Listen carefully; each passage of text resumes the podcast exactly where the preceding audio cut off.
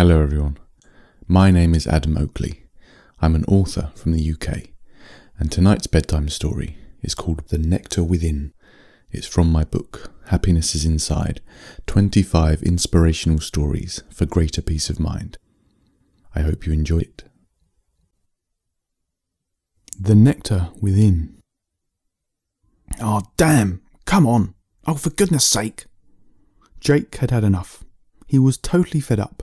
He buzzed onto the grass and sat there, fuming. John turned up, along with Jenny. What's the trouble? asked Jenny. Oh, I can't find any nectar at all, sighed Jake. I've been flying around looking for it for ages, and still there is nothing to be seen. Jake was an unusual kind of bee. He was strange compared to the others. He felt like he was different to the rest.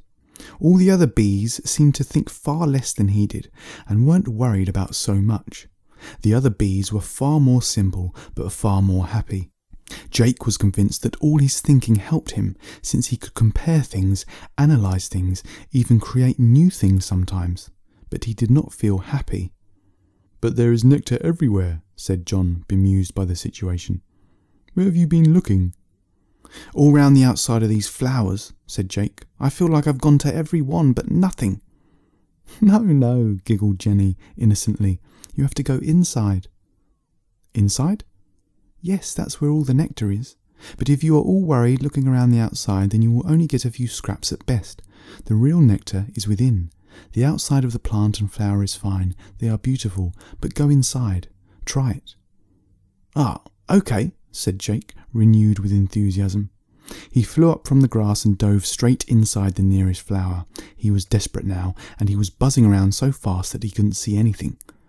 Where's the nectar then? he yelled out to his friends. His two friends watched on, looking at how restless and impatient Jake had become. He was trying too hard, trying so hard to get the nectar that he could not notice it. It was all around him, but he could not see it. He was too busy, buzzing, moving, imagining where he would be and what it would be like when he finally got that precious nectar. Stop trying, called Jenny, but Jake would not listen. Not trying would mean the nectar would never come. He was determined and continued to seek. No, you don't get it, said John from outside. Just stop. Just don't do anything. Don't do anything, thought Jake. Madness. What good could ever come from doing nothing? I'm not even sure that's possible.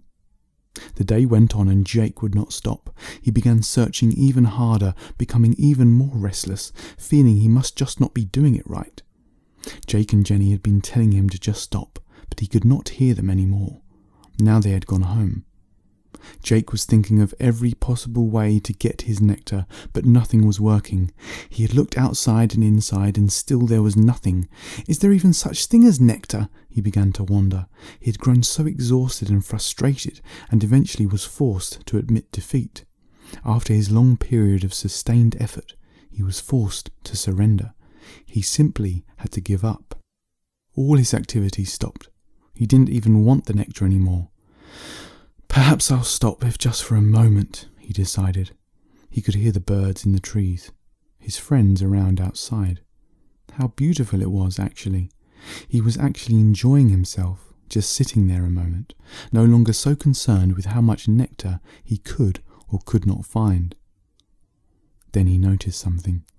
He noticed that surrounding him, embracing him, was his beloved sweet nectar. It was so full of richness and beauty, and it had been there the whole time. How simple. So simple, he could barely believe it.